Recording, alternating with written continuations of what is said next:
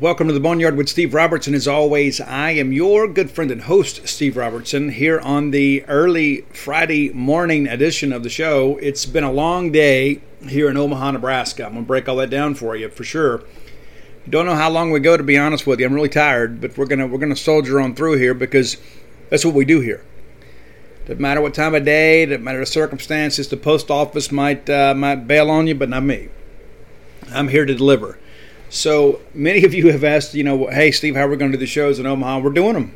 I just I take the show on the road, and we're and happy to do it. So you knew it had to be Texas, right? I mean, it's almost just it's almost poetic, right? We knew it had to be Texas. I'm going to talk a little bit about that matchup coming up, but I want to give you guys a little, some of you young guys, some some history here. In 1985, Mississippi State was the best team in the country. There's really no disputing that. Mississippi State went to Omaha we're playing Texas for an opportunity to really just kind of hammer things down. We beat Texas. We advanced to the College World Series final. We don't have any problem there. And Gene Morgan is absolutely cruising. I mean, absolutely just making Texas look silly. The date was June 7th, 1985. I remember it like it was yesterday. Pretty easy deal pretty easy deal. We're just kind of cruising along there and uh, making things happen. And uh, let me get here. I think it was actually five to two.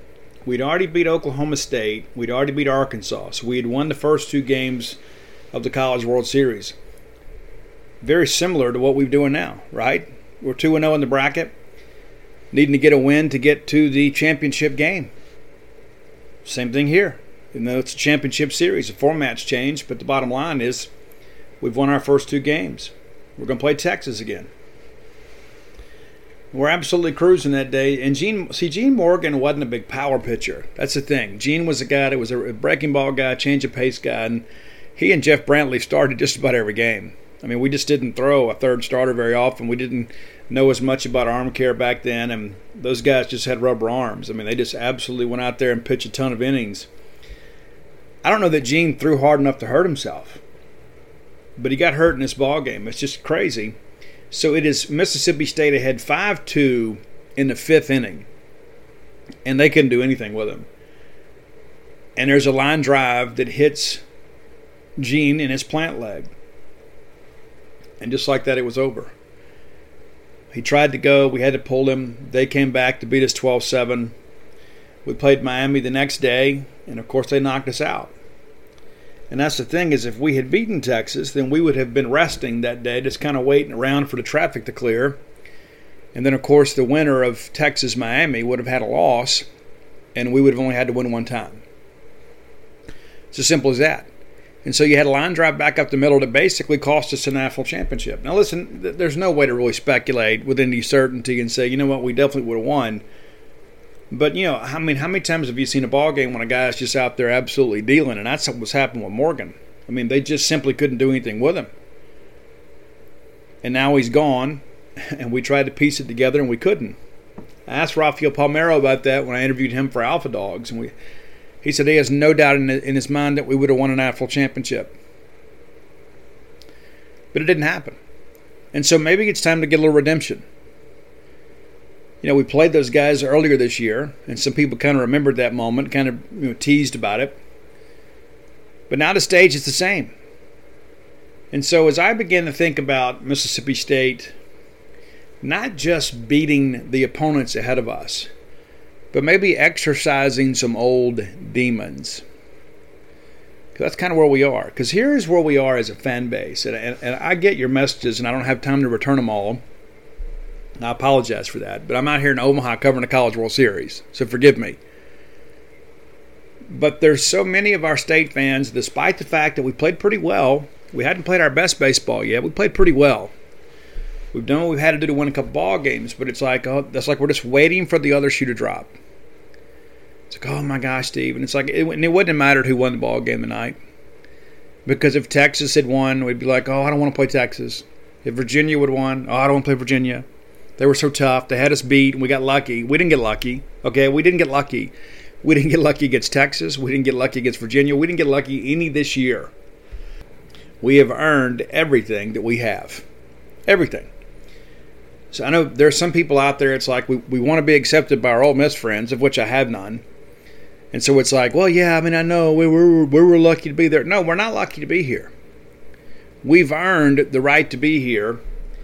We've earned two wins here. We're in the winner's bracket. We've earned the right to have to be beat twice. It's a double elimination tournament. So there's no luck involved here. But there's still some people out there. They're like, oh man, you know, my heart's been broken so many times. I mean, you know, Steve, you saw what happened, you know, against Notre Dame with the ladies. We should have won that. And it's this freaky stuff happens. It only happens to us, and none of that's true. We just kind of adopt that. It's because we expect negative things to happen. I, I get tired of negative energy. I really do. I don't. I don't like negative people around me. I used to call those people psychic vampires because they suck all the life out of you. And sometimes I got to deal with that. But here's the deal we're better than Texas. And you say, well, Steve, I don't know. Well, I got, I got, I got two wins this year that kind of support my side of the argument. All you have really is your fear of us being disappointed again. Uh, I don't expect to get disappointed again. Now, are we going to win the game tomorrow? I don't know. Or later today? I don't know. But I believe we're going to find a way to do it. And here's just as easy as I can say it. Guys, we don't need to win them all. We just need to win three of the next five, and we're national champions. Let, us let that sink in for a second. Can we win three out of five? You you better believe we can. I'd like to go ahead and win on Friday. What I would love to see happen is Vanderbilt win and Mississippi State win and then us sit at the house and rest on Saturday and Sunday, and then on Saturday, NC State beat Vanderbilt. But here's the deal even if Vanderbilt wins, here is what I have learned about their pitching plans. Kumar Rocker is going to go in that game tomorrow. The 1, 1 p.m. game on Friday. I keep saying tomorrow because I haven't been to bed yet. So Kumar is going to go then, which likely eliminates him from the finals unless he goes in game three. And of course, that's on short rest, which would be basically what his third start in 11 days. That's asking an awful lot, even from a superstar like Kumar Rocker.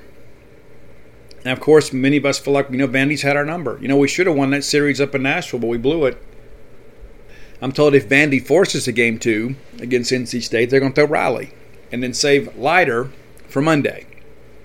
And then they'll figure it out from there because it's an all hands on deck type thing. You just, I mean, you can't win finals if you don't get there. So you throw everything at the weekend trying to get there, and you just kind of figure it out and piece it together. You know, it, you know, God forbid, you know, Vanderbilt have a little difficulty, right? So that's what I hope to happen.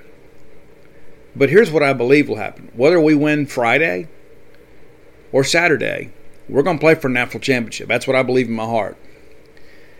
There's a lot of people around here that aren't emotionally invested in the outcome. They've told me the same. That's how they see it too. So you know what? Hey, I'd love to see Mississippi State and NC State play for a national championship. And most people believe we're a little bit more battle tested than say NC State. Now, one of the things you can argue too is you know NC State has probably had the most difficult road of anybody to get to the national championship final. I think that is a fair assessment. They had to go into Fayetteville and beat the number one team in the country and did right? And then they've had to play, you know, Vanderbilt. And they've done that. They got to beat them again. But I believe, to be honest with you, I believe the winner of this tournament is going to come from our side of the bracket. It's going to be us, it's going to be Texas. And so, you, are you saying, Steve, do you expect us to win the national championship? You know, I don't know if I'm ready to go there, but yeah, I, when I begin to do the math on this thing, yeah, because I think we're going to beat Texas, and I think whoever we see on the other side is going to be so depleted from pitching and so worn out that we're going to be able to take advantage offensively. Now, I may not feel the same way if we beat get beat uh, today. You know, all of a sudden, then we have to throw Will Bednar on Saturday because I believe that's exactly what would happen. I believe we'll throw Houston Harding on Friday, and if we lose, we'll throw Will Bednar on Saturday, which of course would make him basically unavailable in the finals. So the best case scenario for us is to have Houston Harding win the game, and that hadn't been officially announced. This is what I expect to happen. And then we come back in game one, with Will Bednar. And with all that swing and miss in the Vanderbilt lineup, I think Will Bednar beat Vanderbilt. And they'll be head to head with Leiter again, who he's already beat in Nashville. And then we figured out from there. And it's one of those things, too. I talked with a good friend today after I went to the movies. I'll be honest with you, I'm getting a little stir crazy staying in hotels. I've been here a long time, get a little lonely. I just wanted to get out and have some human interaction. I said, you know, it's like, you know, we begin the season back on uh, Valentine's Day weekend. And we envision and hope to make it to Omaha. And now here we are. And the season is going to end no later than Wednesday. All right, so we're down to the last week of the season. We're still playing, and we're undefeated in the tournament. But it feels like we're a million miles away. It does. I know you guys see it. I know you feel it too because you want it so bad. Because I do too. But we just got to take it a day at a time. And so if you begin to look down the stretch here, you know, who's been our hottest pitcher at Mississippi State? Not named Landon Sims, obviously. Now let's take a quick look at this. Because, I mean, you know, we, we get all hung up and everything else. Say, well, you know, Steve, you know, Bednar hadn't been great down the stretch. He actually has been. You know, he, did, he didn't have a great start against Notre Dame, but yeah, he's done really well. But Houston Harding has really emerged late, and that's what usually has to happen. You usually have to have somebody step up late to plug a gap for you. And it appears Houston Harding has done that. Many of you have wanted him to be the starter. Started the year with Sarantola, then Fristoe, and then Harding. It's taken us a while to figure it out. But here's what I know for sure. I think Will Bednar is probably our most competitive starting pitcher. But I think the number two guy right now will be Houston Harding. Because the guy's going to go out there and compete. It's been his lifelong dream to be at Mississippi State. He watched Mississippi State play as a young person. He saw us play for a national championship back in 2013. He knows what it's about, and he understands what's at stake, and he understands what it means to you. But let's look here, I mean, just down the stretch here. So the last three appearances for Houston Harding Alabama, five and two thirds of an inning, two hits, zero runs, two walks, not a single strikeout. Let his defense play, and we go over there and get a win. And that was, you know, we felt like we had to go to Alabama and get a sweep to ensure that we get a top eight national seed. So it's clearly a, high pressure situation. It's not like he just showed up out there and just threw a couple innings and went and sat down. I mean, this is you know this is a ball game we had to win, and you may recall we were actually losing in that ball game. We bring him in. He settles the ball game down, gives an offense chance to catch up. We win the game. He comes out and pitches against Campbell. Five innings, three hits, two runs, two walks, a season high, 10 strikeouts. And you know what? We won the game. We won the ball game. Notre Dame. He goes out there gives you four innings. And you remember that, you know, that was the day too. It was sweating like crazy four hits, two runs, two walks, four Ks. We win in 11 7. He didn't factor in the decision, but many of us were so worried because we were so invested in getting to Omaha. We had won one game, we had lost one game. We're thinking, what are we going to do? How are we going to handle this? And we had debated it all on Twitter and we all offered our opinions. We started Houston Harding. And before you know it, we go out there in that second inning and we, you know we, put up a seven spot on them and the game was essentially over. So I got a lot of faith in Houston Harding because I don't think the moment matters to him. And what I mean by that is, I don't think that being in Omaha is going to speed his heartbeat up. I think he's got a good heart for baseball, as some people say. I think he understands the stakes here. You may not have read it, but I wish you had. And if you haven't, go look for it. I did an interview with Houston Harding earlier this week, or maybe it was in the last week. I've been here so long, I don't know what day it is. But Houston Harding was a guy that uh, was homeschooled. This guy lived, you know, kind of rural Mississippi. He was homeschooled and then uh, made the decision, you know, to go play at Evangelical with some of his friends in travel team baseball. It's a powerhouse. He was the most valuable player in the state championship game that year. They won the state championship. He had a dream of playing beyond the high school level, and he didn't have a single offer. Not one. Not Memphis, not Middle Tennessee, not Tennessee Tech. Nobody. Not Mississippi Valley. Not Delta State. Nobody. And he goes to a high school baseball game to see some friends play at DeSoto Central because of the fact that the regular season in Tennessee started a week or two later, so he was able to go see his buddies play. And while he's there, one of the dads goes and talks to Rick Collier at Itawamba and says, Hey, listen, there's a kid you need to look at. So they go and introduce him, and he said, Hey, come down, throw a bullpen for us. And so he goes and throws a bullpen. They offer him, and he, he committed, ended up signing. He had one college opportunity at high school. One.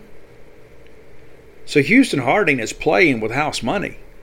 This is a guy that wasn't even supposed to be playing college baseball. He's about to go out there and throw a game to put Mississippi State in a position to win a national championship. It's a remarkable story. He was also the guy on the hill that, in, in the wind, that got us to Omaha in the first place. So, yeah, he understands pressure. He understands what it means. This is a guy that had a college baseball dream, and, and for, for much of the last part of his career, he was unsure if it was going to happen. So yeah, when we get ready to trot out there, and Houston Harding takes his warm up tosses, I trust the guy. I think he's going to do a good job. Now, I'm sure Texas is sitting up late tonight or early this morning trying to figure this thing out. You know, Lemonis had announced his starter. Texas had announced their starter. I'm, I'm sure it's going to be Ty Madden. David Pierce said in postgame, man, it's probably high percentages going that way, but I hadn't made that decision. Listen, their season's on the line. They're going to throw their best guy. And he threw on Sunday. So he's got five days rest. And that's not a lot. I mean, you know, this is a guy that's throwing on short rest for really the first time in his career. But our guys got plenty of rest. Our guys had plenty of opportunity to rest up. You know, he threw uh, that Monday game, I guess, against uh, Notre Dame, and uh, we warmed him up in the pen the other night. Uh, there was a possibility that he comes in to match up against a left-hander or two to help us get through that ball game. Turns out we didn't need that. So he's had some work, but he hadn't been on a mound in a while. I don't worry about rust. I don't worry about the moment being too big. I don't worry about the competition. I'm not worried. I'm worried sometimes that we may have to beat back the ghost of Mississippi State past. That's why I'm glad I got guys like Tanner Allen and Rowdy Jordan. You know, they didn't grow up Mississippi State fans. I don't know if you knew that. They grew, they grew up Auburn fans. And TL will tell you he's an Alabama football fan, but not an Alabama baseball fan. But those guys didn't grow up, so they don't they don't necessarily know the, the quote natural order of things when it comes to Mississippi State. That oh, we've been to Omaha so many times we never won it. And I'll be honest with you too. There a lot of times our goal was just to get here, and once we got here, it all felt like a bonus. Well, our program has matured to the point where you're just getting to Omaha is no longer the goal. The goal is to win the national championship. And so the leadership of your team, they they don't have this poor old Mississippi State mentality like some of our fans do. And listen, I grew up with this stuff too, so I've dealt with that same heartbreak you guys have. And I want it so bad too. I want it so bad I can hardly stand it. There's sometimes I'll be I'll be riding down the road. Sometimes I just think about the fact that you know my son may be here, and I just get all emotional thinking about how great it would be to share that with him, to be with my son when we win the national championship. And I'm sure many of you feel the same way about your own families. That's why you've made the trip here. It's like, listen, I want to be there to see it. When Mississippi State wins their first national championship, I want to be there with my kid. I want to be there to share that with my, my loved one. Because it matters to us, because we give so much of ourselves. And it's not just the finances. We can all go make some more money, right? I mean, people joke about that and say, oh, you know, they're spending money they don't have, like we're, you know, a bunch of poor folks. But, yeah, but that's the case for a lot of people, though. It's like, you know what? I don't know where it's going to come from, but I'm going to figure it out because I want to be there when Mississippi State wins the national championship. We've lived our whole lives waiting for this. We've never had a national championship in a major sport. Yes, we've had some in some minor sports. I know some people try to say we haven't. They're wrong.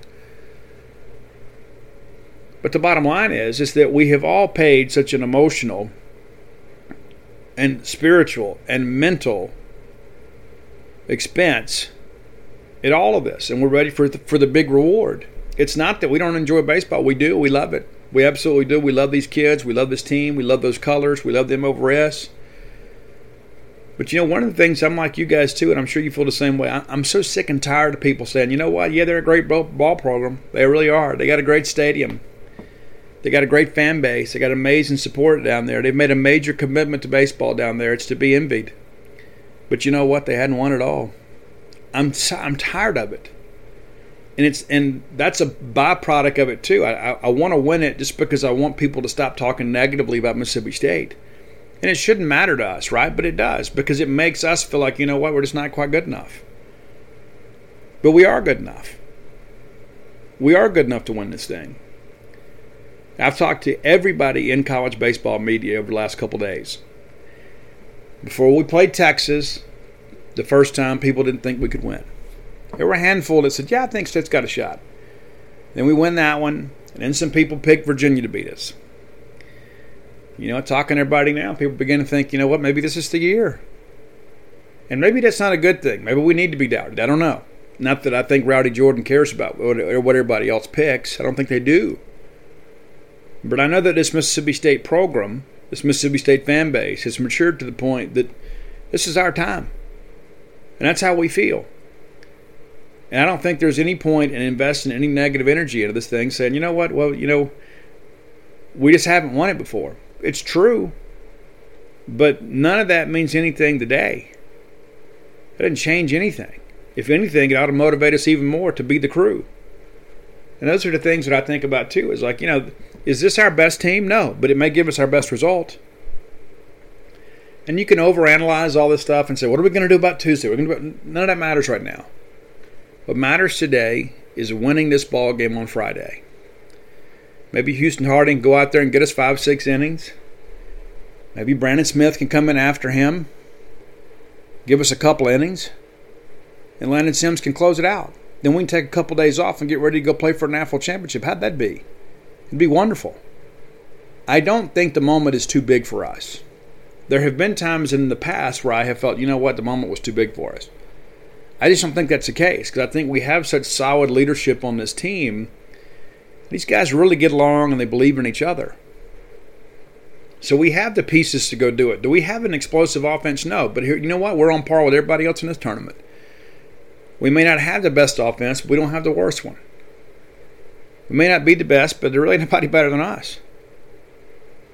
We played clean baseball. We're pitching it pretty well. Yeah, Christian didn't have a great start, you know, and, and, and I'll be honest with you, his body language scares me a little bit. I don't know that I would trust him sending back out there in the finals. I know he would want the baseball.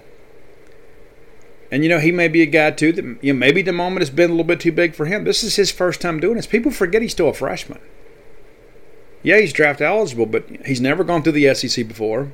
He's never pitched in the postseason before. And so there is a toughness that you earn. I mean, like that, that same toughness when Tanner Allen hit the home run the other night. He didn't even celebrate around the bases, guys, because he expected to do it. Because in his mind, he was good enough. In his mind, the M over S was good enough. And you know what? He talked about the little prayer. He, told, he prayed to God before he stepped in the box. Said, "You know what, God? If, if, even if this doesn't work out the right way, I'm grateful for the opportunity." It's good to see people like that rewarded. I mean, it really is. But Tanner Allen's got two previous trips to Omaha under his belt, so he understands the intensity that it takes. You know, for guys like Christian MacLeod, they don't, and that's not to be critical of them. You, know, you don't know what you don't know until it's time to know it. You can say, well, Steve, Will Bednar's in the same boat. Listen, I'm going to be fair. I'm going to be honest with you guys. I think Will Bednar's just a tougher kid. I think he's a special personality. You know, we go out there and we played really good infield. We played good in the outfield. You know, it's the first experience for everybody, but I think it's one of those things that happens is, you know, when you win, when you get here, you start thinking, man, can we do it? And then you win that first game and then you start thinking, yeah, we can do it. We're going to do it. And then, you know, you got to pull them out of the clouds a little bit and say, hey, guys, we got to focus and let's get on baseball. Then you win again, you start thinking, man, maybe we're a team of destiny. Of, we talked about Virginia. When you believe you're a team of destiny, you start playing that way. You play with confidence. You can play loose. You can say, you know what's going to happen? Hey, we just got to hang in here and keep playing, like Tanner Allen always says. Just got to hang in here and keep playing. Things will work out for us. You know, we got to avoid getting in a hole and you know, we, we haven't had our best offensive game yet. We pitched it, you know, really well, with one exception. And again, I'm not belaboring the point here to make Christian MacLeod look bad. Nobody feels worse about that than he does. And I'm confident that he wants the ball back to have some redemption. And maybe he gets it, maybe he doesn't, I don't know. But again, that's getting the cart before the horse. Right now, we got to go win a game and get there. I'd love to have to make that decision. You know what I'm saying? It's like, okay, who do I throw in game two of the National Championship Series? Right? Don't, isn't that the decision you want to make? Uh, can't we just have that discussion on the message boards and Facebook and everywhere else, you know? But in order to get there, we got to win a game. We got to win one game against a team we've already beat twice. And then we got to go beat two games and possibly be a team uh, that's never won it before either. And so it'd be evil, even footing in that respect. I go back and think about the Vanderbilt game, and it's like I begin to ask myself, when is their luck going to run out? Because they've been lucky this week. They have been lucky. Unlike Mississippi State, you know, and there's no luck involved when you go hit, you know, two home runs in the eighth inning to come from behind to beat somebody. There's no luck there. That's skill and execution. Vanderbilt won that game against Stanford due to a lack of execution by Stanford. And Brendan Beck is a, is a stud for Stanford, and that's a difficult thing to live with. And for those of you that didn't watch the game or didn't know, Brendan Beck comes in, is just mowing Vanderbilt down, gets the first two outs of the ninth inning, goes 1 2 on Vaz, and he ends up walking him. And I really thought he had him struck out. But it was a borderline pitch, he didn't get the call. Well, next thing you know, they bring in a pinch hitter, gets ahead of him too. But they're shaded at the middle because he's a left hander. And what does he do? He flares one to the right side, shortstop gets a handle on it probably should have ate it, throws to first, goes wide of first, Vaz goes to third. Niners runners on first and third with top of the order coming up there. Enrique Bradfield, who was an absolute stud, and he's not going to ever be a home run hitter. But this is a guy that stays within himself, and sure enough, he challenges him, and, and Bradfield lines a base hit in the right field. Runner goes to third again. Run scores, ties the game at 5 5. Now it's first and third. You're thinking, okay, let's just get out of here and get to extra innings. Maybe we can figure it out. Brendan Beck's first pitch was not close. And the second one, a breaking ball that never stayed down, went all the way back to the screen. And Stephen Jones runs home, or I think it's name Jones name, but uh, Spencer Jones runs home from third, and uh, they win the game. You know, at least people say sometimes, you know, Steve, it's just a game. No, it's not. It's not just a game. It's not just a game. What do you think Brendan Beck's going to feel like the rest of his life, knowing that his final pitch eliminated his team from the College World Series? And it's not like he gave up a home run. It's not like he gave up a you know base hit. Guys, he threw a wild pitch all the way to the screen in Omaha that, that allowed the, the winning run to score. I was told tonight Ben McDonald called him last night to kind of console him and encourage him because Brendan Beck's going to pitch for a while. Yeah, Ben McDonald had a didn't always have the best outings in Omaha either. But I was told that Ben McDonald, because he is such a good person, called him and just encouraged him and said, "Hey, just hey, just hang in here, hold the rope. This thing is over, but you're not done." But man, that's a tough thing to live with. Every Stanford fan is going to remember that. That's going to be in, in many people's minds. That's going to be his legacy as a card, as one of the Cardinal. That's a difficult thing to live with. On the flip side of that, you got, you know, Spencer Jones and Enrique Bradfield and Javier Vaz thinking, you know what? We were down to our last strike and we mounted a comeback and found a way. And they did. They've won in 12, and then they've won on a wild pitch in the ninth. Yeah, I'm sure in the back of their minds they're thinking, you know what? Hey, here we go again. Here we go again. If it's to win it again, hadn't been hadn't been the best of years for us. Didn't win the SEC, didn't win the SEC tournament, didn't even win the SEC East, but here we got a chance to go win a national championship. So yeah, there's going to be some juice in the locker room for sure.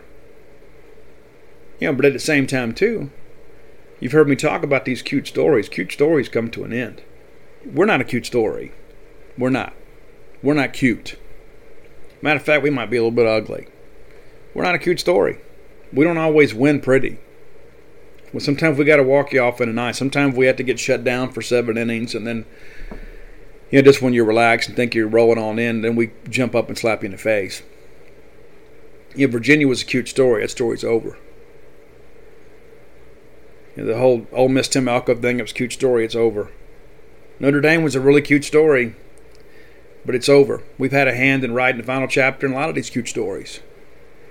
I think it's time for us to, to end this little cute story with Texas, too. And in many ways, I think maybe it's time things come full circle. We talked about Gene Morgan beginning the show. And maybe this is a way for us to exercise the Mississippi State demons of our past, but also, too, let's just kind of close that circle with Gene Morgan.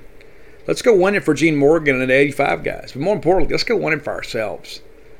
Let's go win it for Mississippi State. Let's go win it for M over S. Let's go win it for everybody that ever got here. Let's go win it for every little kid that sat out in the front yard and threw the ball back and forth with his dad and said, you know what, Dad, someday I'm going to go play Mississippi State, but never got the chance. Let's do it for them. Let's do it for every kid that had the chance and maybe squandered that opportunity. And let's do it for all the kids that came to Mississippi State and played and just couldn't quite get there there's a lot of weight and a lot of responsibility, a lot of expectations of putting that maroon and white jersey on. It really is. And I think in many ways, I think if you win this one, I think the pressure behind all that, I think a lot of that dissipates. Because it's not just Texas we got to beat. It's not just Vanderbilt or NC State. We got to beat our own past. Let's thank our good friends at Bulldog Burger Company I love that place, man. I'll be honest with you. I've been going around here trying to find something to eat, and I just, you know, I miss my local places. I really do. I miss Bulldog Burger Company. I should have went by and got some spring rolls before I left. Probably should have wrapped them up brought them with me. I could heat them up here tonight when I'm hungry. But Bulldog Burger Company is great, and the more that I travel, the more I appreciate that. What a great people, great food, great prices, great atmosphere, great portions. We, I harp on that on the show because I don't know that I go anywhere else that for the value that I spend and money I invest – that I get the same return on investment. It's great. I mean, I, I don't know that I've ever finished a Bulldog Burger tray. I don't think I have. I know I haven't finished a salad. I've tried. I mean, you get a substantial portion. So if you're looking to get full today, go to Bulldog Burger Company. Three great locations to serve you right there on Lake Harbor Drive in Ridgeland, Gloster Street there in Tupelo, and the flagship, Stark Vegas, right here on University Drive. You'll be glad you did go by and let him know that I sent you. Say, hey, listen, Steve's up in Omaha, and we want to let you guys know that he loves you and he misses you. Because I do. And as soon as I get back, I'm going. as soon as I get back to Starkville, I'm going to Bulldog Burger Company, whether it be for lunch or dinner or whatever. I can't wait to get back, but I, don't want to come home without that trophy. And I just imagine how much fun it would be for us to have that celebratory meal there at Bulldog Burger Company. Bulldog Burger Company, the place where people go to meet. M E A T. All right. So we talked about State has already beat Texas twice. They've also beat Ty Madden twice going into the weekend in Arlington, all we had heard was that Ty Madden was the best right-hander not named Kumar Rocker. That's what we'd heard. And listen, he's been really good, but he hadn't had the year I think many people anticipated. So let's take a quick look, shall we, at uh, what Ty Madden has done against Mississippi State. So first game of the year, you know, we jump on him and get a couple runs there in a second. We come back and get two in the fourth, and we chase him from the game. So, and again, but well, you know, Steve, it's first game of the year. That's true. You know, you don't want to extend him, but also too, we did a good job knocking him around a little bit. We had 12 hits in that ball game, eight runs, 12 hits. Remember, it was an 8-1 game. We forget that sometimes. You know, we had the 2-1 game the other day. It was an 8-1 ball game. I mean, you know, and so Texas scored two runs against us in two games. Right? So clearly Scott Foxhall has a good handle on how to attack Texas. It's just about going out being able to execute that plan. So, again, let's look at some numbers here. Uh, so, in the first game, Ty Madden goes four innings, four hits, four runs, three of them earned, three walks, five strikeouts. Faced 20 hitters, 79 pitches. I mean, just didn't get it done. And you know what? Christian MacLeod only went four innings too, but he only allowed one run. But we got to Tom Madden. We did. And it gave us a lot of confidence. And you know what? We saw Pete Hansen. We hit him too. They brought in Quintanilla. We hit him too.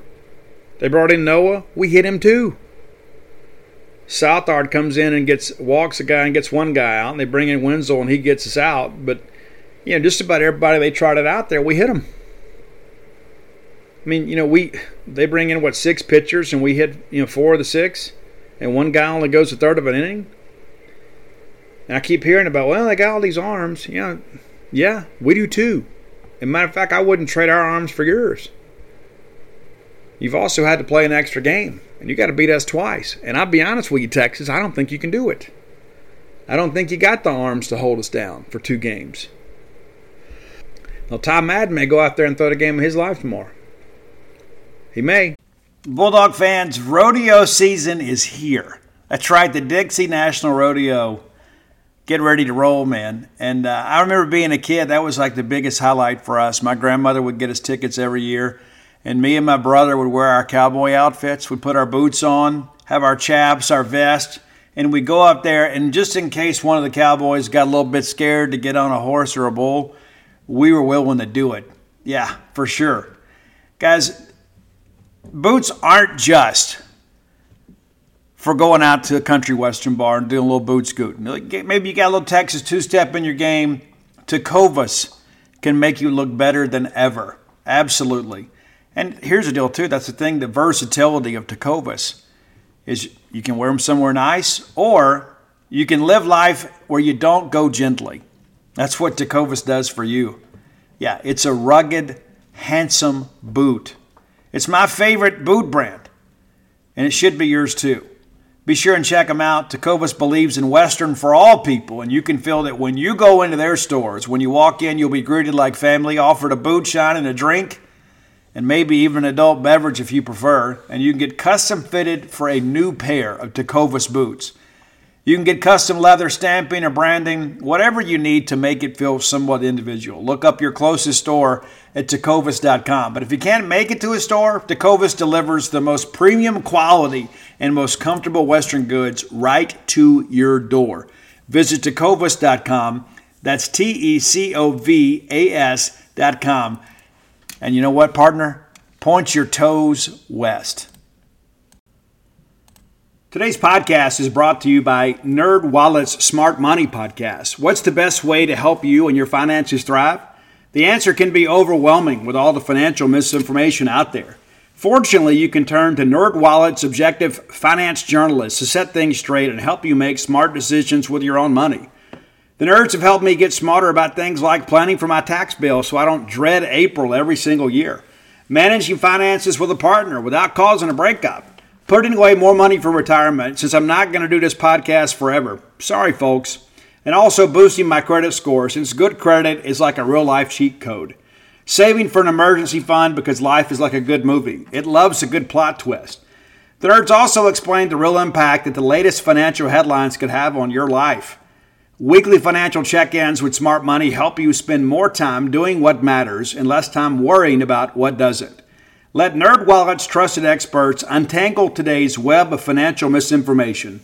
Listen to NerdWallet's Smart Money podcast on your favorite podcast app. Future you will thank you. Don't know. But I know this. I know Mississippi State shouldn't be scared of him because we've already seen him twice. We've seen him twice. We beat him twice. And I'm sitting here, my, my fingers gotten wet, so I'm having to kind of work around my, my tabs here a little bit handicapped. Apologize for that. But so let's get to our ball game the other night. So Ty Madden does a pretty good job against us. Will Bednar does a better job.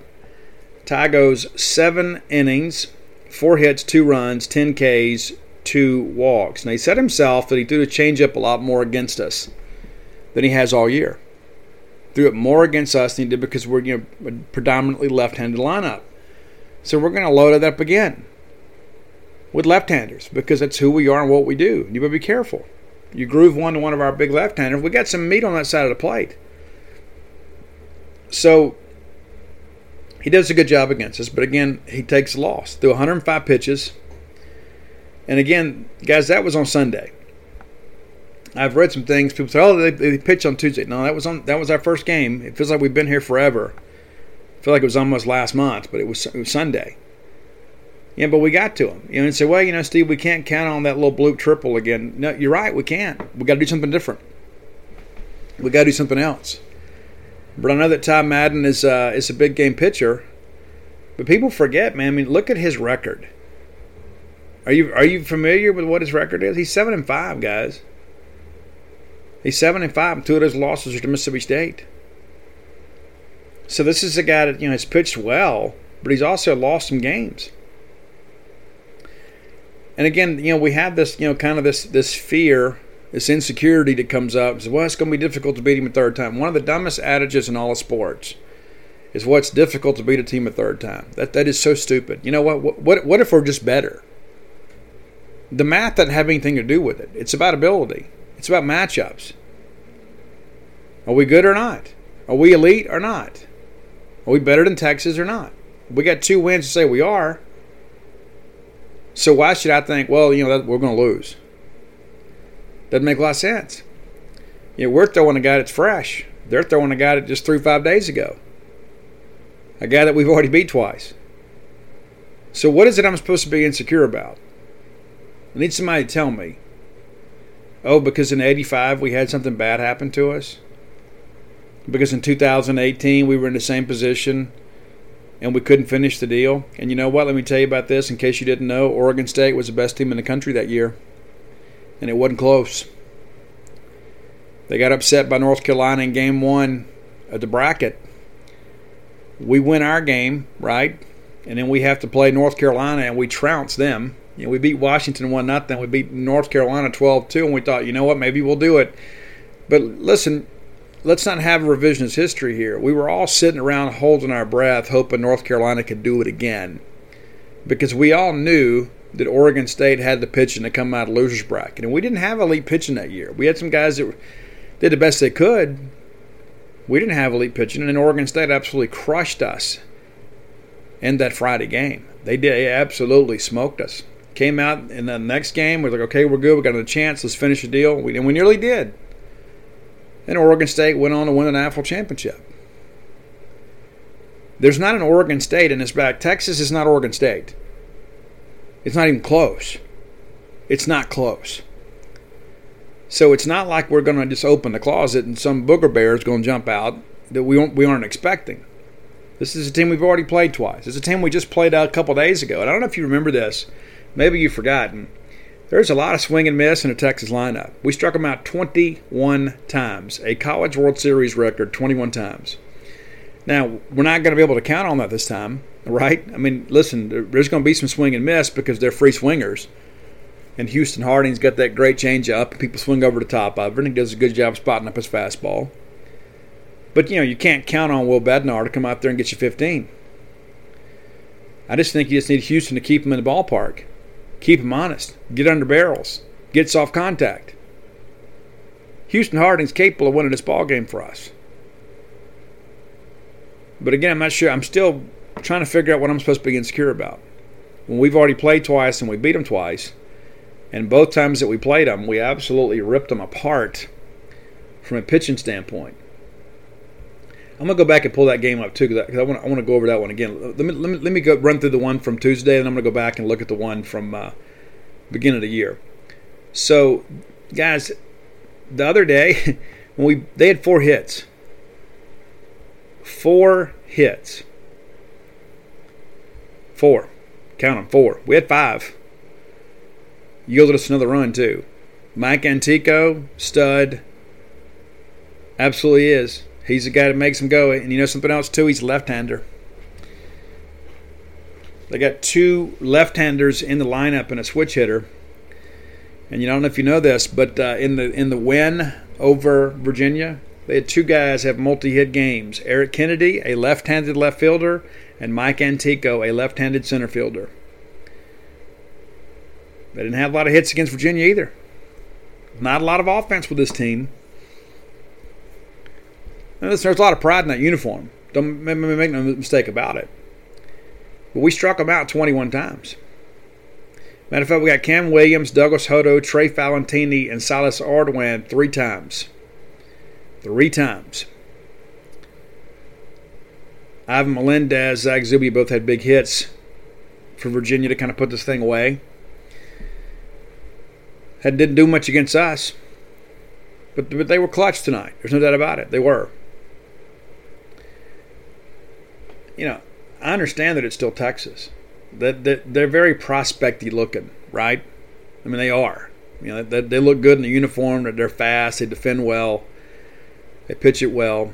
It's just not going to be any. You know, I mean, surely you you didn't think that we're going to play you know Texas Southern, right? You knew it was going to be tough. There aren't going to be enough upsets along the way to give you a laugh laugher in the College World Series final. Either we're elite or we're not. The fact that there's only four teams playing college baseball kind of proves to me that we are elite. I'm sure you guys feel the same way. We are absolutely elite. We're an elite program. But again, going back to that first game too, because it wasn't just as simple as, well, we just got a hot pitcher. Will Bednar did a great job, and there's no doubt about it. But you know, when we played him the first time, I don't know if you guys remember this. Guys, we struck him out 18 times then. 18. So in two matchups, we've struck them out 39 times. Guys, there's only 27 outs in a ball game. And 39 of those 54 have been strikeouts. You don't think Scott Foxhall's got a good plan? Clearly he does. So I'm going to trust Scott, and I'm going to trust Lemonis, and I'm going to trust Houston Harding, and I'm going to trust the fact that the Bulldogs have a good sense of themselves, and they believe enough to go win the national championship. And here's what we're going to do too.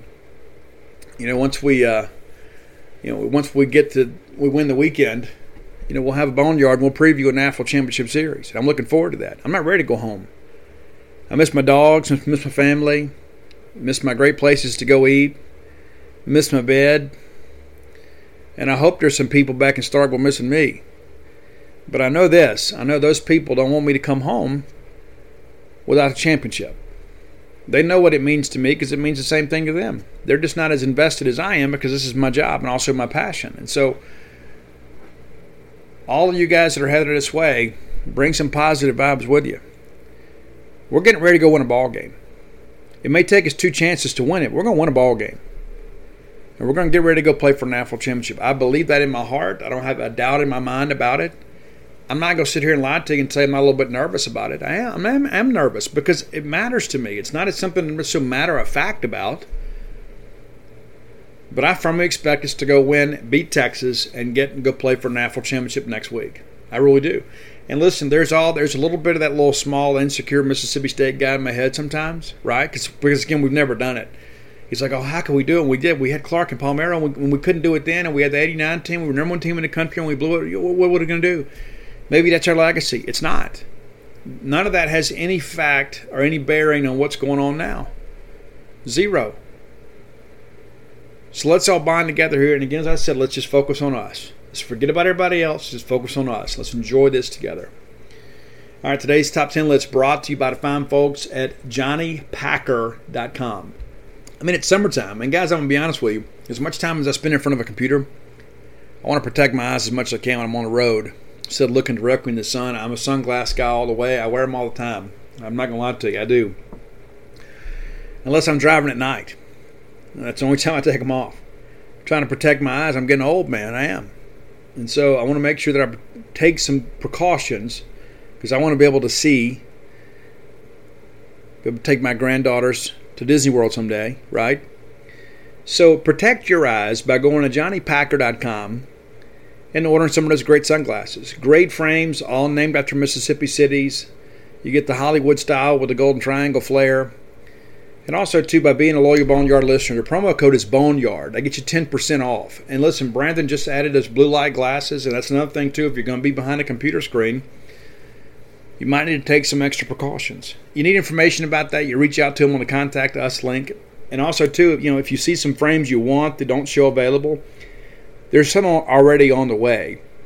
But go ahead and hit the contact us link and let them know which ones you want. They'll special order for you. I mean, just a matter of a couple days.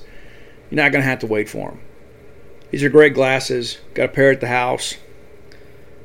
They fit your face well. They don't pinch your nose. It's one of the things I hate about you know buying like one size fits all glasses. Sometimes they don't they don't ride good on your face, but that's not the case with these. Very well designed glasses, great construction, and a portion of your purchase goes directly to the Cystic Fibrosis Foundation. Jim Packer himself has struggled with that ailment his whole life. He's doing what he can to try to help other people have a higher quality of life. So again, that's johnnypacker.com, promo code Boneyard to save 10% off your order. And again, if you got questions, those guys are very, very, very, very responsive. Go ahead and hit that contact us thing. They'll get it taken care of for you. Okay, top 10 list. And so I, I, wanted to do some rock stuff, and I don't have all my lists with me. And Roy uh, has done a good job kind of compiling things. But I had somebody said, Steve, you know, hey, what's what's going on? Well, let's do some cover stuff. And I get a lot of requests for cover songs because of my policy, I guess, about no cover songs, and occasionally one slips in. So I thought, you know what? Let's do some recent rock covers. And I may have touched on a couple of these. I can't recall because I've done so many of these lists. But let's do recent rock covers. And I guarantee you, most of you have never heard these versions. I will guarantee it. I love these songs. I love these covers, or I wouldn't spit them out to you. But here we go. Brought to you by JohnnyPacker.com. Today's top 10 list, top 10 recent rock covers. And some of these go back a decade or so, but they still play on the radio. So, number 10 a cover of the Billy Idol classic Rebel Yell, a much different arrangement. It is an absolutely beautiful song. It is covered by the band Otherwise. I've met Adrian, a singer from Otherwise. I've told him how much I love the arrangement. Rebel Yell is a love song. Now you hear it, you know, at up tempo and kind of at a high volume with a guitar solo, and it's you feel like it's a song of rebellion. It's not. It's an it's a love song, and the way that Otherwise performs it is acoustic and kind of tuned down, and then you can really hear a different version of the song, not just because of the fact that it's a little tuned down, but also too I think it brings out the beauty in the lyrics. So Rebel Yell by Otherwise. Number nine, this is a fairly recent one, and it was a huge hit. When I first got on Twitter, I used to interact with David Draiman from Disturbed. He was a guy that was very prolific on Twitter. He would respond to his fans, and, and this was like, you know, Dave didn't have a ton of Twitter followers back then, but he, you know, he, he finally got off of it because uh, he just said he got so sick and tired of dealing with the anti-Semitic stuff because uh, he is a devout Jew. That's the, one of the reasons he doesn't have a tattoo. Believe it or not, that's what he told me. He said he wants to be buried in a Jewish cemetery someday, so he, he believes in the holiness code that's uh, in Leviticus. Not that we're going to get too biblical with you guys, but um, just doesn't just doesn't want to get a tattoo for that very reason because he's very devout in his belief. So, so uh, there's an aside that you didn't expect to get today. But Disturbed recently covered the song "The Sound of Silence," and it was a huge hit. Of course, it's a Simon and Garfunkel classic, and Disturbed has covered a few songs over the years and had some success with them. It did "Land of Confusion," you know, by Genesis. It was a huge hit too. But "The Sound of Silence," David Draiman's vocal on that is great. Number eight, and a couple of bands covered this song around the same time. I, pre- I prefer this version of the song. It is the Phil Collins classic, I Don't Care Anymore. And the band is entitled Hellyeah. Hell Yeah is the band. That's the uh, Vinnie Paul band. Vinnie put that together uh, with Chad from uh, Mudvayne. I wasn't a, a, huge Hellyeah fan in the beginning, but I wanted to support, you know, the Abbott brothers. But um, I dig it, man. And now Chad's kind of back with Mudvayne. They're kind of taking a hiatus from Hellyeah while they figure out what to do now that Vinnie has passed on. But uh, that is a great cover, and I love the percussion on it. This is such a great version of the song. I Don't Care Anymore by Hellyeah. Number seven, one of my favorite songs from the Rolling Stones, covered by one of my favorite personalities in all music. And the song is Gimme Shelter, and it's covered by Stone Sour. This is your number seven song, Gimme Shelter by Stone Sour. And uh, Lzzy Hale from Halestorm does the uh, backing vocals on this. And we got more from Lzzy coming up just a second here. But I love this version. I love the original. There's some songs you just don't mess with. And so when I hear people are covering, like, um, I know it's only rock and roll, but I like it, and Gimme Shelter, and, I, and sometimes I get a, I get a little, you know, eh, because know, covering the Stones is a iffy proposition because most of those songs are iconic. Like when the Sundays covered Wild Horses, it worked. It really did. But most of these don't work. But Gimme Shelter by Stone Sour absolutely does. Number six, speaking of, speaking of Lzzy Hale, they've done a couple of cover albums. So I could pick several of those songs, but the one that I picked is from Guns N' Roses. And it wasn't even a single, but it was one of the hottest songs on the Appetite for Destruction album. It's a song called Out to Get Me. I absolutely love Slash's opening riff on this. They do a great job pulling it off, and Lzzy, of course, Guys, Lzzy Hale is the best female rock vocalist of this generation. Met her too. She's wonderful. I've seen her perform, I think, five times now. I never leave disappointed because she is so naturally talented and she's also so incredibly down to earth. I, again, I've met her and had some private conversations with her backstage. She is very, very appreciative of her fans and uh, is a big dreamer. She's one of these kind of people, too, that just you know, she just kind of lives your life in, in your face. Like if you've got a problem with how she lives, then she's like, you know what, it's my life. Do what you want to do. But uh, this is one of those that I thought was really true to the original, and it's out to get me by Halestorm. Number five, and I absolutely love this cover, and it's been covered probably 50 times since the song was first written. The song is Man of Constant Sorrow. And if you uh, remember the movie Oh Brother, Where Art Thou? Where Art Thou? That was their big single, right? Man of Constant Sorrow. A great modern day southern rock band called the Charm City Devils covered this song, and this is actually not my favorite Charm City Devils song. My favorite Charm City Devils song is a is a banger of a track called "The Devil Is a Woman," uh, which is true. Uh, but Man of Constant Sorrow, they absolutely rip this thing apart. And so, if you're a fan of the song or the movie, you'll like this version. Again, that's Man of Constant Sorrow by the Charm City Devils. Number four, this is another one of those songs off one of those albums that is very, very special to me. I'm a huge Alice in Chains fan, and when I was first getting clean and sober, the album Dirt came out, and there's just so much recovery jargon in that album, and you can tell Jerry Cantrell and Layne both were really struggling with things at the time, and of course, ultimately cost Layne Staley his life.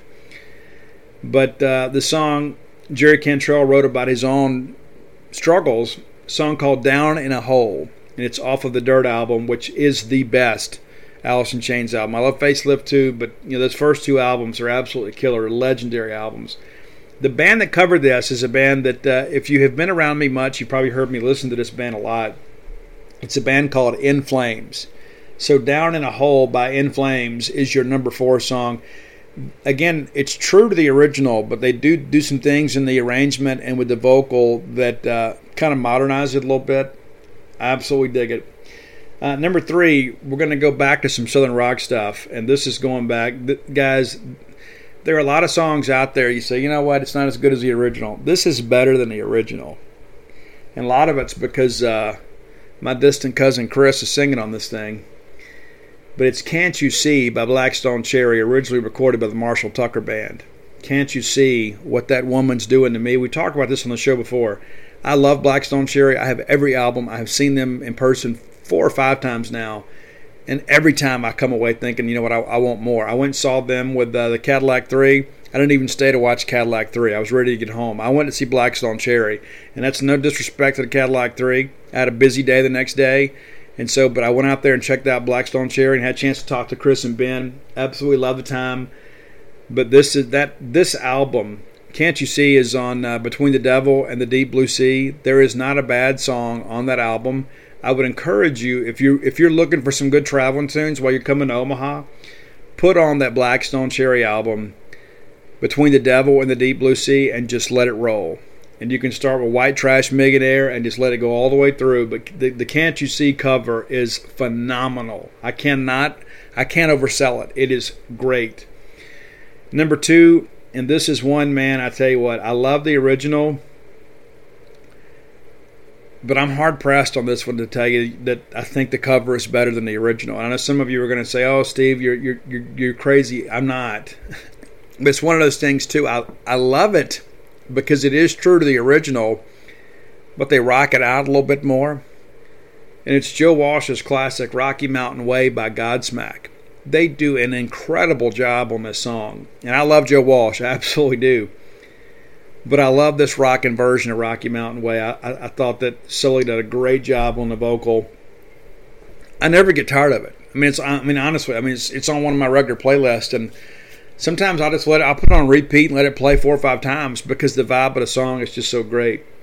But the number one recent rock cover, we actually go back probably more than a decade here, probably almost 15 years now.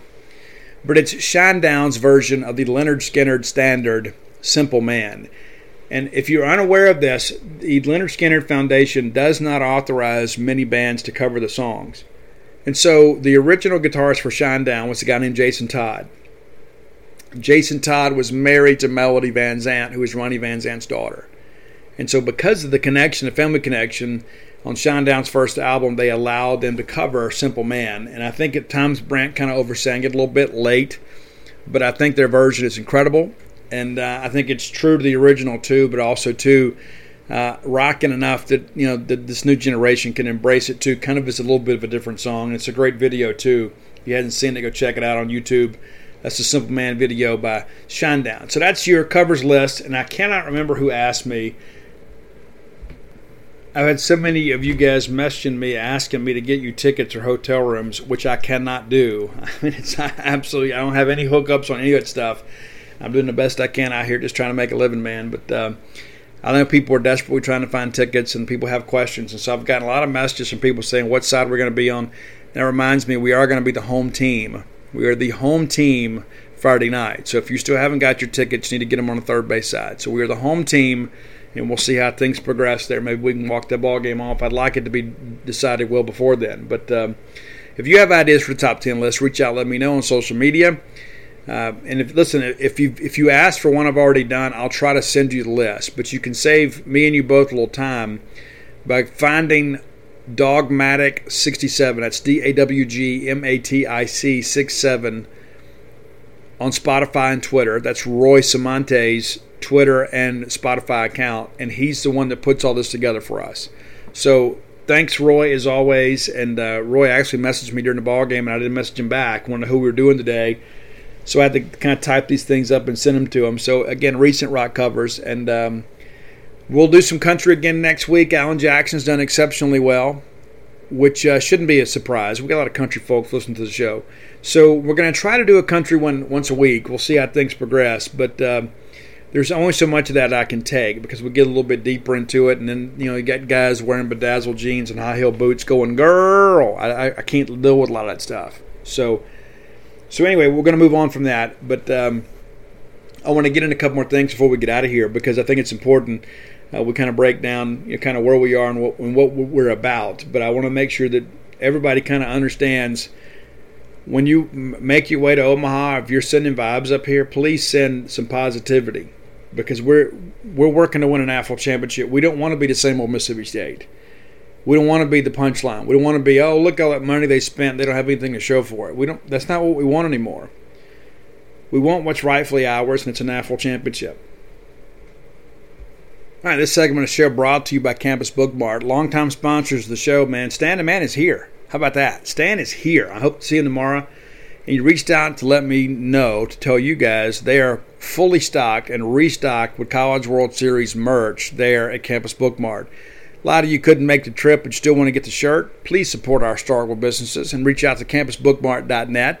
And by being a loyal Boneyard listener, we'll give you a phrase that pays. It's BSR, which stands for Beautiful Steve Robertson and that gets you free shipping on all all orders over 50 bucks. Any order less than 50 bucks, absolutely incomplete. Again, completely stocked up. Was it that they, they ran short originally because you guys were so excited, right?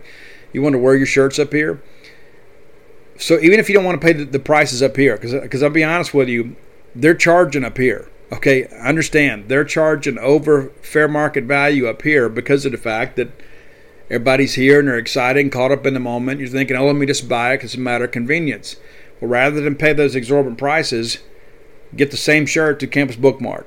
Okay, and, you know what? If you don't want to worry with online shopping, go by and see that lovely, talented Susie and tell her that I sent you, and go up and just give her a big hug and say, "Hey, this that's from Steve." And uh, Miss Kathy Brown, they'll take care of you. They're good people. I love going in there. You will too. Campus Bookmart. All right, so here's some things that I want to, some traveling tips I want to give you. Okay, there are a lot of people that are still reaching out. We've talked about it for the better part of a week now. What's the best way to get to, to here, you know, coming from Mississippi? So, what I'm told repeatedly is there's not a lot of trouble on the Mississippi River Bridge coming this way. The trouble is going back. You know, the trouble's like, you know, going back. So, I didn't want to mess with the bridge. And so, I came through and came through Greenville and I went through Conway and saw my grandbaby and went up to Branson because I've never seen Branson before, so I wanted to check all that out. I honestly would think the best thing to do is if you can find a way to get off in Greenville and then get up to Jonesboro, that's probably going to be the better way to go. But I know many people said, you know what, they're going to go up through Joplin and come through Fayetteville and all that stuff. All that's fine too. But I would not tackle the bridge. Now, I, want to tell you some things here about Omaha too if you're unfamiliar. I know a lot of people are making their first trip, or maybe people haven't been in a while.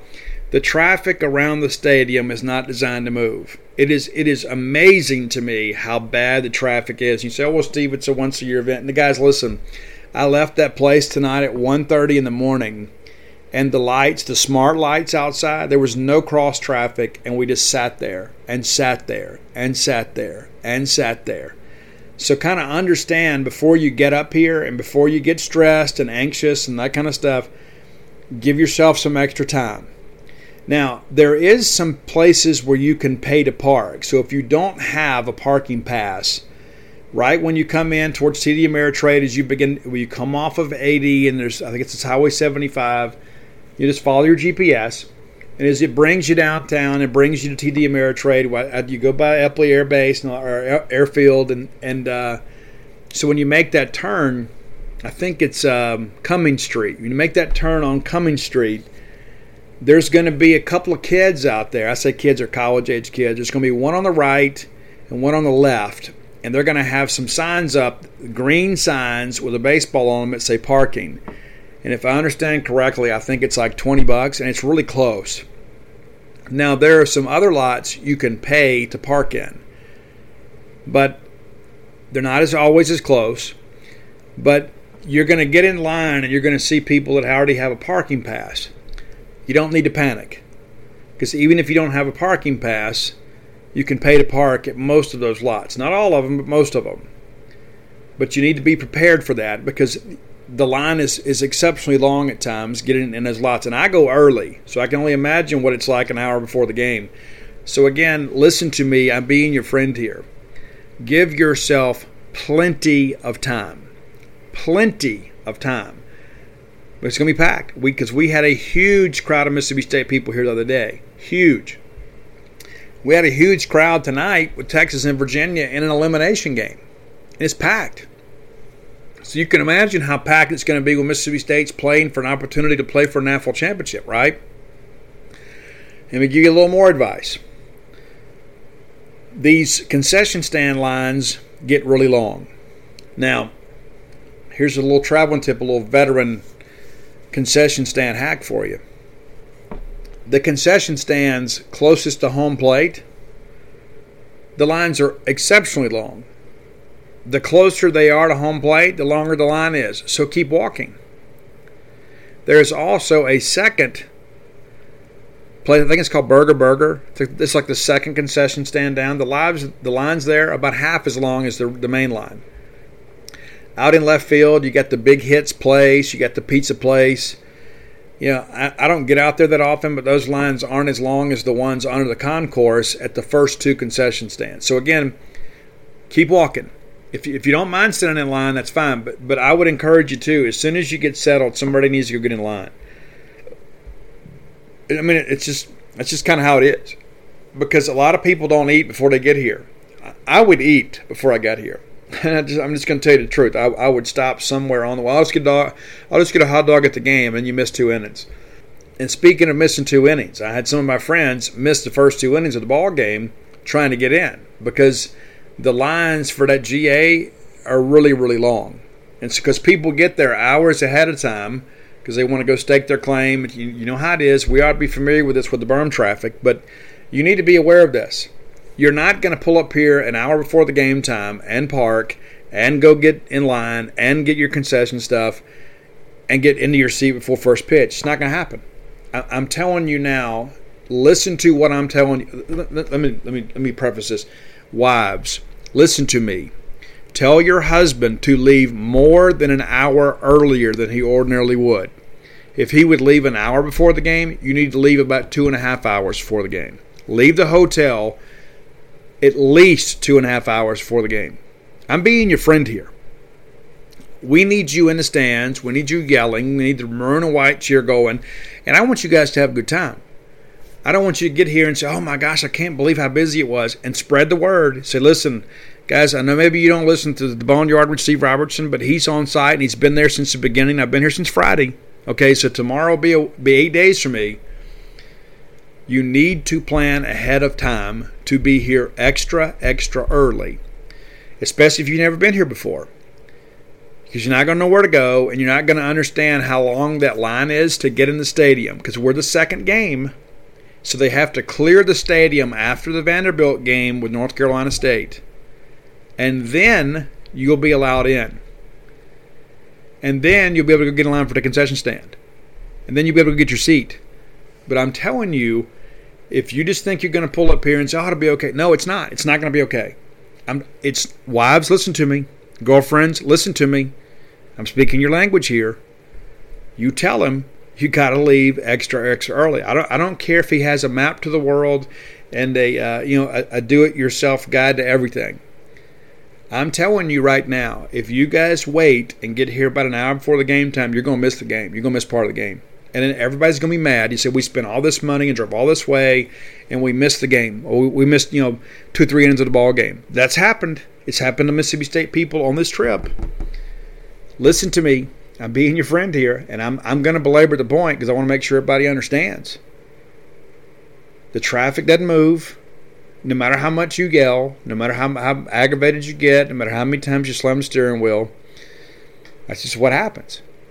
But do yourself and everybody with you a favor by leaving extra early. Now, if you're staying down here uh, near the stadium, I would walk. I w- there's no way I would take on that traffic because there's going to be a lot of people down here that don't know what's going on. You're going to be so much better off just walking. I'm just telling you. So, again, wives, girlfriends, listen to me. Make him leave early. Whatever promises you got to make, whatever you got to do, whatever deals you got to make, you and your kids are going to be really happy if you leave early. And they'll say, Why are we going so early? You'll be glad you did. Because if not, you're going to have some really disappointed kids. They're going to be really hungry. And then by the time that you're getting in there and you've already missed the first or second inning, then you got to miss the next inning because you're in line at a concession stand. Trust me, this is the voice of experience talking to you. All right, before we get out of here, let me remind you, too, we are going to go back to Starkville at some point. and I hope it's on uh, Wednesday.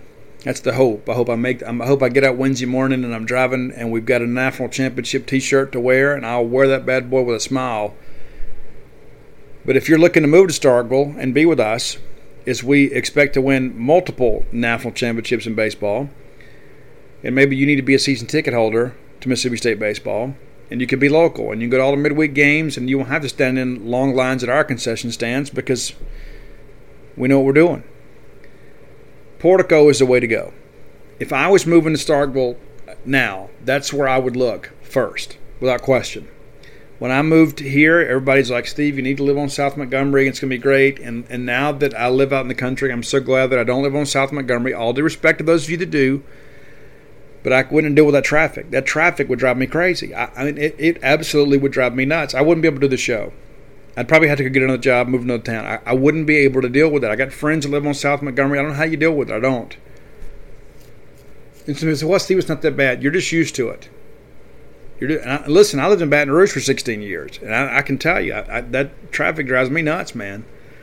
So, Portico is so easy to get to.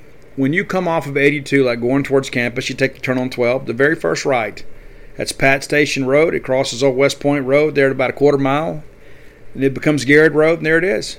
There's Portico. That's how close it is. It's 1.1 miles from campus. You can get a two bedroom, two bath, four bedroom, four bath, any size home to fit your needs. Whether it be your primary residence or an investment property, or just maybe something you're going to do for Airbnb, or maybe it's your getaway when, when it's ball game weekends. Maybe that's the way you go. But you might as well be close to campus, and you got that great new Walmart neighborhood market right out there too. So if you just need to go get some groceries to go do tailgating, there it is right there. You don't even have to go to the other end of town. But if you do have to go to the big Walmart, you can jump up there on the bypass, and you're there. It's great. Portico's going to have that great walking trail. And listen, there's only a couple houses left in Phase One. Phase Two, that's underway, getting ready to go. Everything's great. And listen, Brooks Bryan is is your friend. Brooks Bryan is part of a great development group that are working to make Starkville a better place. And you know the big part of that too is you know finding quality housing. That's exactly what you're going to get with Portico. Don't take my word for it. And you know what? Maybe maybe this isn't the time. Maybe you just want to kind of whet your appetite a bit. Just kind of find out what it's going to be like. What's my investment here? You know, what are my options? You give Brooks a call. Do it today. 601 416 8075. Again, that's 601 416 8075. Make Portico your next move. And I'll be honest with you guys, I don't know what's going on in Starkville. I, I, I really don't. I've had really tunnel vision since I've been here, and uh, really focused on you know the College World Series. And I know Gene went down to the uh, Southeast Elite Combine thing. There'll be some great players there, so look for that content over on Gene's page. We got some more camps coming up, and um, you know the, the crew is working hard. You know Robbie's here, David's here. And uh, you know, David and I, David's got a lot of World Series stories. You know, David wasn't here in '85 because uh, Mr. Hartley and those guys came, and um, you know, so Dave has kind of shared some things with me about where to eat and places to go and that kind of stuff too. But you know, one things that I have learned about being here, I've been a couple times now, is when you watch Mississippi State take the field in Omaha, it is just simply a different feeling. Maybe the uniform looks a little crisper, I don't know, but it is just a different feeling. And then watching your team win in Omaha, it's just different. And it's not just because it's the stakes but I think it's one of those things that validates the things that we believe about our own program. We believe we're elite. We believe we're one of the best teams in the country. And all of a sudden, you get up here and you and you beat some other team. It's the best, one of the better teams in the country. And you say, "Hey, listen, maybe we are." All year long, we've talked about this stuff. Talked about expectations. Talked about development and maturation of the program. And I remember how downtrodden we all were after the Arkansas game after the Arkansas series, and we especially that Sunday game, if we gave it away, we absolutely did. And I remember what Tanner Allen said. He goes, "You know what? Back in 18, we swept those guys. You look up at the end of the year, they're playing for a national championship." And and now we've got a chance to really flip the script there. I mean, think about that for a second. Those guys swept us. Now they're at home watching us. Because it's not about being better than everybody. It's just being about the teams that you got to play in your bracket. And that's what we're doing. You know, everybody says, well, you know, Arkansas and Vanderbilt are on the same side of the, of the bracket, and they didn't play because Arkansas didn't make it. There's a lot of good teams that didn't make the trip. We've had a lot of good teams that didn't make the trip in our history. But we're here now. And all that matters is right now. Doesn't matter who didn't catch what or who didn't hit what or whatever. You know, I mean, we can we can be blue in the face about that stuff, but you know, are we better than Texas? We don't even know who would be who's going to win between NC State and Vanderbilt. As I share with you guys too, a best case scenario for us is for us to beat Texas in one game, and for Arkansas, I mean, pardon me, for Arkansas, for Vanderbilt to win tomorrow and then NC State win on Saturday. That that's the best case scenario for us. But at the end of the day, I think we're capable of beating anybody. There's four teams left playing college baseball. Your Bulldogs are one of those four. This is the position we had hoped to be. I can't say that we expected to be, because I think in many ways we've even exceeded my own expectations. You know, at the beginning of the year, I say we're an Omaha team. And then once we get there, you just never know. It's going to be about matchups. And I've belabored this with you guys many times. There's not a dominant team in college baseball. But we felt like, you know, of all the years, if we could get here this year, when things are so wide open, maybe we can bring a trophy home. And now here we are with the Final Four, and the one team that's standing between us and winning this side of the bracket is a team we've already beat twice. And so I'm asking you to think about that with your head rather than your heart. What does your head tell you? Are we better than Texas if we played them twice? And we beat them both times. We beat their best pitcher both times. And we threw two different pitchers against them and beat them. We beat them in their home state. We beat them in Omaha. It's not like we beat them in Starkville. And so kind of take the emotion out of it a little bit and take, you know, the fear of losing out of it and say, listen, how does this look on paper? And I understand games aren't played on paper, but we've already played two and we won them both. Then you look at the other side of the bracket and and, and I, will be honest with you, I haven't spent a lot of time focusing on that because I've been so focused on what we've got going on. We're capable of beating both those teams.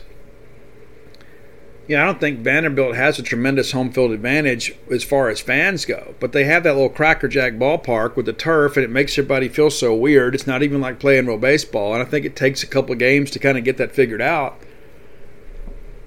But up here, on a neutral field where they're not scoring, I don't even know if you guys have paid attention to that. Vanderbilt's not scoring runs. And I've told you guys all year long that their offense is suspect. Let me pull up this Vanderbilt schedule here because I want to make sure we go over this real quick before we get out of here. But Vanderbilt doesn't scare me. I don't like going and playing them in Nashville. But on a neutral field where we're going to outnumber them because there, guys, there ain't no Vanderbilt fans here. I mean, there, there are not many Vanderbilt fans here at all. That may change if they make the finals. But we have not been inundated with Vanderbilt fans. You know, the, the Whistler's been here, as you guys know and and he bothers you guys a whole lot more than he bothers me. I think it's stupid what he does. I think he's a guy that lacks lacks self awareness. He thinks that um, people love that, and nobody does.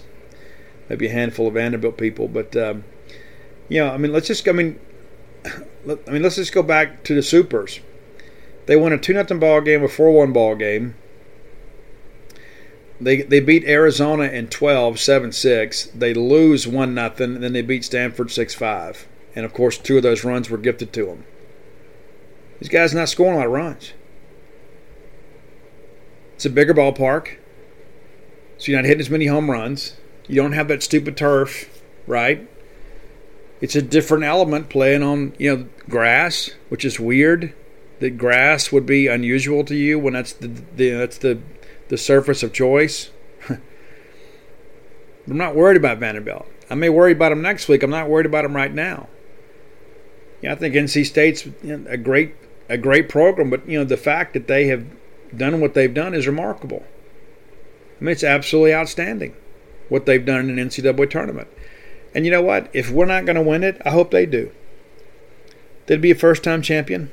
I don't want Vanderbilt to win it. I don't want Texas to win it.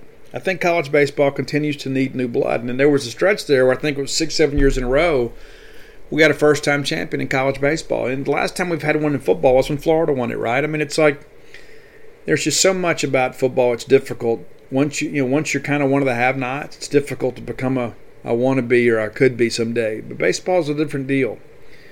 We're at a different level in baseball. We can compete. We can do a great job here at Mississippi State. And so I want to go win an AFL championship, but I also want to do what's to advance the game. And I think, you know, if, if we can't win it, I want NC State to win it.